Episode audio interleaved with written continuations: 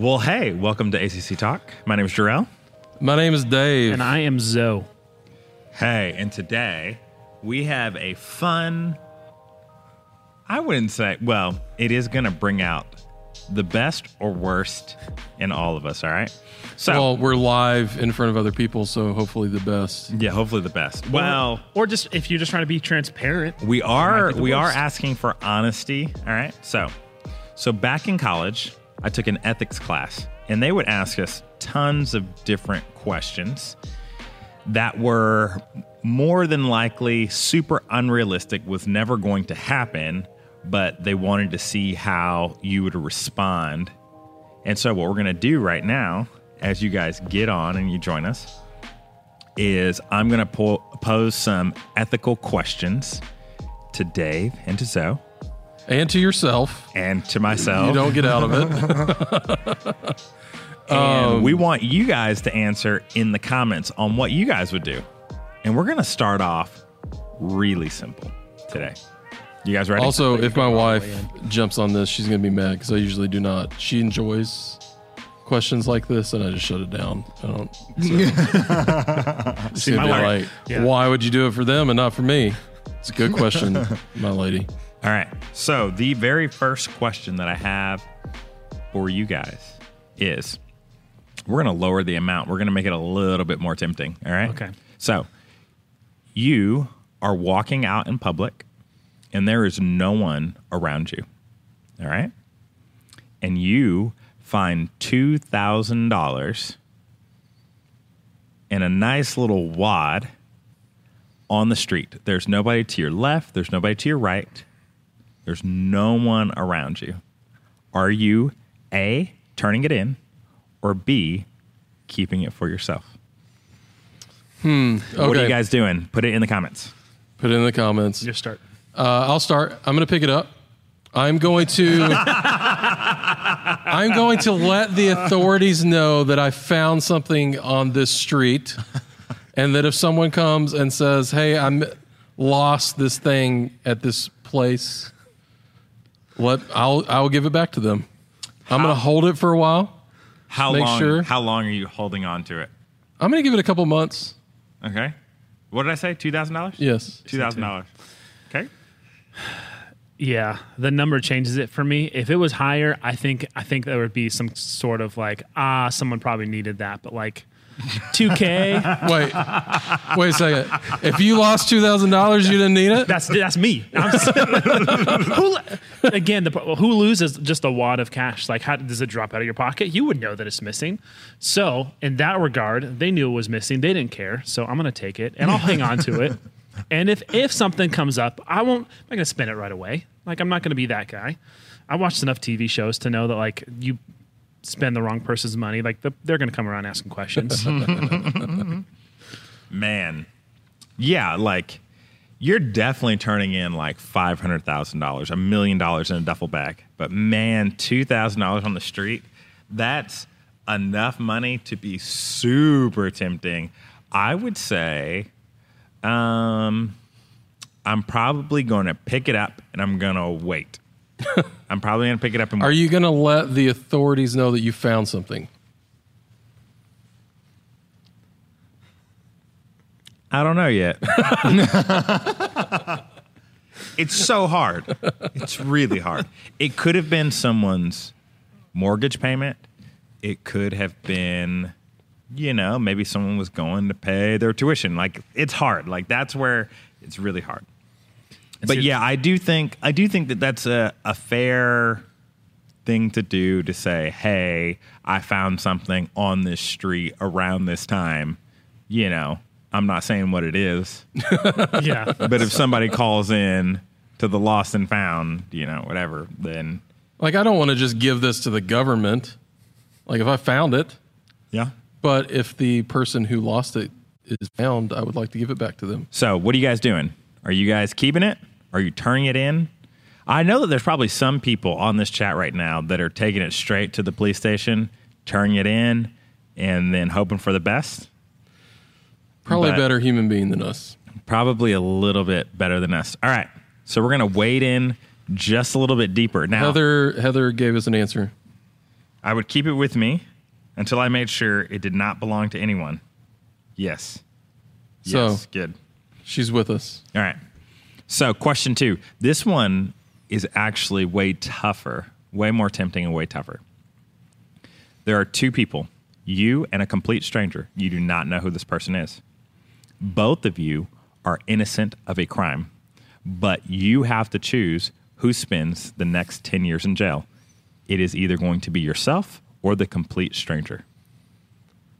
Well, you changed it. Last time you asked this question, it was different. Oh, yeah. uh, this is sure. pretty. It's pretty clear to me. You, I'm going to jail for ten years. Yeah, Both of you are innocent. yeah. So you're taking you're taking it. You're going Taking to the jail. hit. Yeah. Oh man, no, like the I want to give the idea and the thought that like, no, I didn't do it. Like I know he didn't do it, but like I got my life. Like I had a wife. Like does this dude have a wife? I don't know, but like I could like man, I couldn't get in good conscience. Like I, that that would tear me apart. Like I would if. I don't know. Maybe I'd get over it like immediately, like, oh no, that's fine. Like, just totally detach it. But I think for sure, like, it's going to come up at one point, and then I'm going to feel so guilty, and I'll never be able to to deal with that. So for me, it's like I'm I'm, I'm just going to have to go deal with it. Is this ten years in uh in Sweden or is this uh ten years in San Quentin? I don't know. Like uh I would say, like for me, it doesn't matter where. Like, there's a there's, a, right there's a right decision. this is clear. There's a right decision. Uh, so But- I'm not I'm- saying that this is a this. I'm not saying there isn't a right and wrong decision, but I do promise you, if you're like you're spending ten years in San Quentin, I'm going to give this a lot more thought and Well, I mean- meditative prayer. this is why, and this is why, like I'm not like a huge fan of questions like this, Mm-hmm. is because I don't actually know what I would do in that situation. like when It's the all rubber meets the 50-50. road, like I don't, I just, I just know what I would like to say that I would do in that situation. Yes, yes, absolutely. Oh my gosh, ten years. Ten years is not a light burden no. in prison. Well, and I feel like too, all of us are over thirty, so that's like if I was like in my early twenties or like eighteen, I feel like oh yeah, I'll be out when I'm twenty eight. Like yeah, that's my twenties, but like I'm like man, like this is like a I'm I'm married adult. I That's mean- a significant amount of time. I don't think you're considering like you're choosing for today. Like today, you're in prison, and these first ten years of Matilda's life. Oh, I am aware. Like you, you thought you processed through that? processed through that. Man, that's tough. That's really tough. It is tough. It is not an easy question, but that's why they are ethics questions. Yes. So, what about you? You guys are both innocent. It's you and a complete stranger. You, someone's going to jail. You get to decide for 10 years. It's either you or the stranger. Ooh, Heather. Heather says maybe God wants us to minister to those in prison. Ooh, that is nice. That is nice. It's good. Yeah, you're weighing on my conscience. All right. I would like to say in an air conditioned room, sitting inside of a church, that I would choose myself. We'll see if that ever happens. what we will do. Uh, let's let's just go ahead and praise God for the fact that we never actually have to make that decision in real the Lord. life. Oh my goodness. Just gonna th- cast that out before us. Yes. Yeah, hopefully that never happens. Well, hey, I love those sorts of different conversations. They can oftentimes be funny and also cause you to think. But today on ACC Talk, we are going to be talking about big faith. And so, obviously, um, in this time, it's going to require a whole lot of faith um, from us, um, not as just individuals, but as a church and as a nation and as a world. Um, so, with all that being said, um, we just want to share some stories of big faith that have happened in our lives, uh, times where we needed big faith.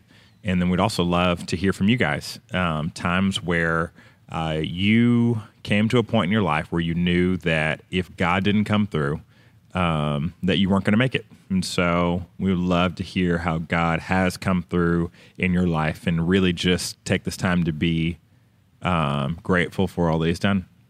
And so, yeah, So we're going to kick that out to you guys. Uh, what have been some big faith moments in your life? Zoe, start with you, brother. Yeah, um, there's two that come to mind for me. Um, one before I got married, uh, I um, was going to a school in California, um, and like this was about a year and a half, two years maybe after I was like, this is what I want to do with my life. Like I was confident that this is like this is my path, like this is what God has for me, and um, so I went to school. Like God had opened so many doors, made it happen, and it was we were on the winter break, and I remember being the only one in our like we had apartments on campus, and like there was eight of us to a room, but I was the only one that was there. Everyone had went home, um, and like there was for me there was almost no hope in sight that I was going to be able to finish out the year just with financing because it was just so expensive, um, and and so I remember distinctly talking to my dad and just saying like I don't know like I don't know what's going to happen. Like he made like he worked it out this way but like this isn't happening. And like I had to for me that was a big that was a huge thing because this was the first time I had moved from home. Like this was granted it was only 2 hours away but like I'd never been on my own away from home. That was a big deal for me. And uh and so like my my response was my dad was like you you have to worship through it. And so I just like legit like just spent time just worshiping through it and like just trusting that God you're going to provide and you're going to take care of it. And he did and I was able to finish out school. Um and and I think the on that, like uh, almost similar when I was going, I was going to go back to school that fall, and I was believing the same, tr- like believing that God was going to do the same thing, and it didn't happen, and I know why it didn't happen, but regardless of what the outcome would have been if I was there, like that didn't change my response to I'm still going to have faith and believe and pray um, because I know God's going to do something out of it. So that for me was like a I think a really big like shift in my in my life and my perspective on what it means to actually like you're faced with like it's either this was again this is a huge deal in my life it's either I either can pray through it and trust God through it or I can just abandon and you know be done and then not see on the opposite side what God could have done through that. Well, I mean that's a fun that's a fun thing for you. I kind of know the end of that story a little bit, but I mean even like God provided a way for you to stay Mm-hmm. And then you had to have big faith because you couldn't go back. Mm-hmm. And what did God what did God bring out of that? Yeah. Like having that faith to stay. How does that story end though? Yeah. Um, so uh, I moved back moved back to Reno um, and I uh, one the, the biggest was I, I met Alyssa before I moved. Um, and because I went down there, um, because I moved back, I met Alyssa.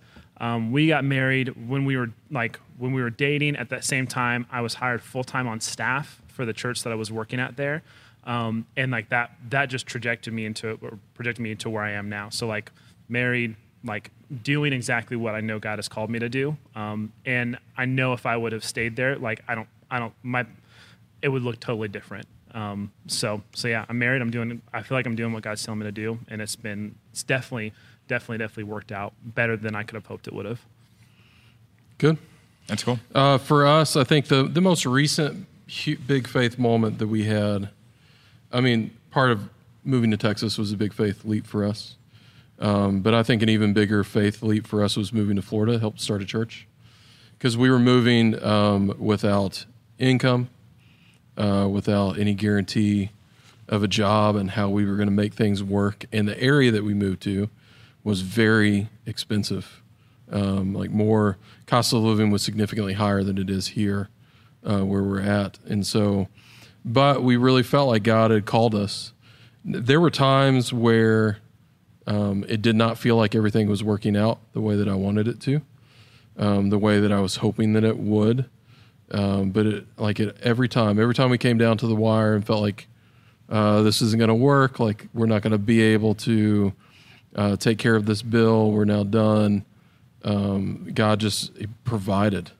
And what an incredible experience for us because we took that leap of faith um, to really have an opportunity to um, just believe and learn in a very real practical way who our provider is.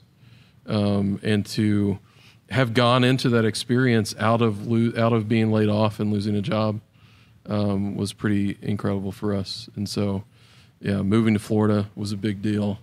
Um, it was hard, it was difficult, and you you hear big faith and you think everything works out great like God comes through at just the right moments, like you, but that's only a hindsight perspective. Mm-hmm. Like when you're in the midst of it, it's scary. Yeah. It's really hard to, to work through. It's really hard to figure things out. But um, I wouldn't be here if we hadn't done that. Um, I wouldn't, I, I learned some incredible things while we were there and wouldn't trade it, but it was definitely big faith and big scary uh, all at the same time, taking that step. Yeah, for sure. Yeah, it's crazy. Uh, something you said just kind of sparked that that thought of like when you're in the middle of it, you don't even think that you're having big faith. You think that you're just you're just really scared or you're really unsure. Yeah, feels like big uncertainty. Um, but you know, um, on the other side, you realize that man god did this amazing thing and i think that's when you realize that your faith really did grow in that time mm-hmm. period you know when you're like man if god can do that really great thing then you know you know what else is he able to do and so yeah and i think there was stuff that um, was planted in me in florida things that happened for us in florida things that i learned um, that i don't think another situation would have brought out of us yeah i don't think a more comfortable situation would have made me engage who I was more. Mm-hmm. Like if I was comfortable, I would have just been like figuring stuff out. Um, but because of that uncomfortableness, like the growth that came in us and in our my marriage, our family, my kids, because of that, it's not something I would trade. If I knew everything that was going to happen, would I make the same decision? Uh, I mean, it gets back to those ethics questions. I don't know. Well, yeah. I'm like, man, that's such like to, to me that's one of the like the most frustrating things. And obviously, I know it's for our good, but man, it's just so frustrating that like, why can't I learn those things and not go through that super difficult season? Mm-hmm. Like, and and maybe it may not be the same for everyone, um, but I think we're all human, and to some degree, we all have this this level of comfort that we desire. And it's until we're forced out of that and put in a situation to where we can't rely on ourselves that we really get to see what God can do. But man, I just wish that like there's times I wish it would just it would come easy and like I would just all of a sudden receive this knowledge of like, wow, look how big God is and like now you have this faith. It just it just doesn't work like that. Yeah. So I think for me, this is the um like God has obviously done amazing things in my life, but the the times that I'm most impressed um, is actually in the faith of my wife. And I remember when we were dating, um, she was told from a very early age um, because of issues that she had with her reproductive system that like we weren't going to be able to have kids. And so mm-hmm. even as we were dating, you know, she told she told me that you know doctors have told me that, um, but I know that God has told me that we're going to have a child. Like I'm going to be able to have a child. But I just want to let you know before we go any further, just in case you're like, no, I don't necessarily know if I want to marry someone that potentially might not be able to have kids. And so uh, the crazy part now is, you know, like people see our family now and they're like, why do you have so many kids? But God, like, God really answered your prayers. Yeah. So like God was like, I'm going to answer it. Yeah. And then five more times. Yeah. so it's so crazy because um, it's so easy in your life for two things. It's so easy to um, a see where somebody is right now and be like, well, you know, life is good for them, not realizing like the struggles that they've endured to get to this point. And then the second part, why I just love that we're doing this, is it's even for you easy for you to forget mm-hmm. all the amazing things yeah. God has done if you don't take a, a moment to sit down and reflect. So we definitely want to hear also just ways that God has been moving in your life um, and done some really big things. But for us, it's so crazy because we, uh, for three and a half years, you know, we probably bought 300 tests. I mean, uh, you know, there'd be a moment where she's like, oh, I, I think I'm pregnant this time. We take a test, negative and we probably did that in that first three and a half years. And we bought so many tests because we uh, there was all these like false positives and like that, and so we'd become discouraged, and then we'd say, "Oh, well, we're not going to buy tests." And then we'd go a long time, and then we'd like, no, I think this is the time, and so um, I know that in that in that season, it just felt like just tons and tons of discouragement. Um, but with all that being said, um, you know, like say three and a half years in, we have our first we have our first kid, and to uh, and then this is the crazy piece. Not even just long after that, you know, uh, because you know, kind of like with Abraham and Isaac, uh, where it's like, okay, good, you know, you have your blessing from the Lord, and then it's like, okay, so we're good.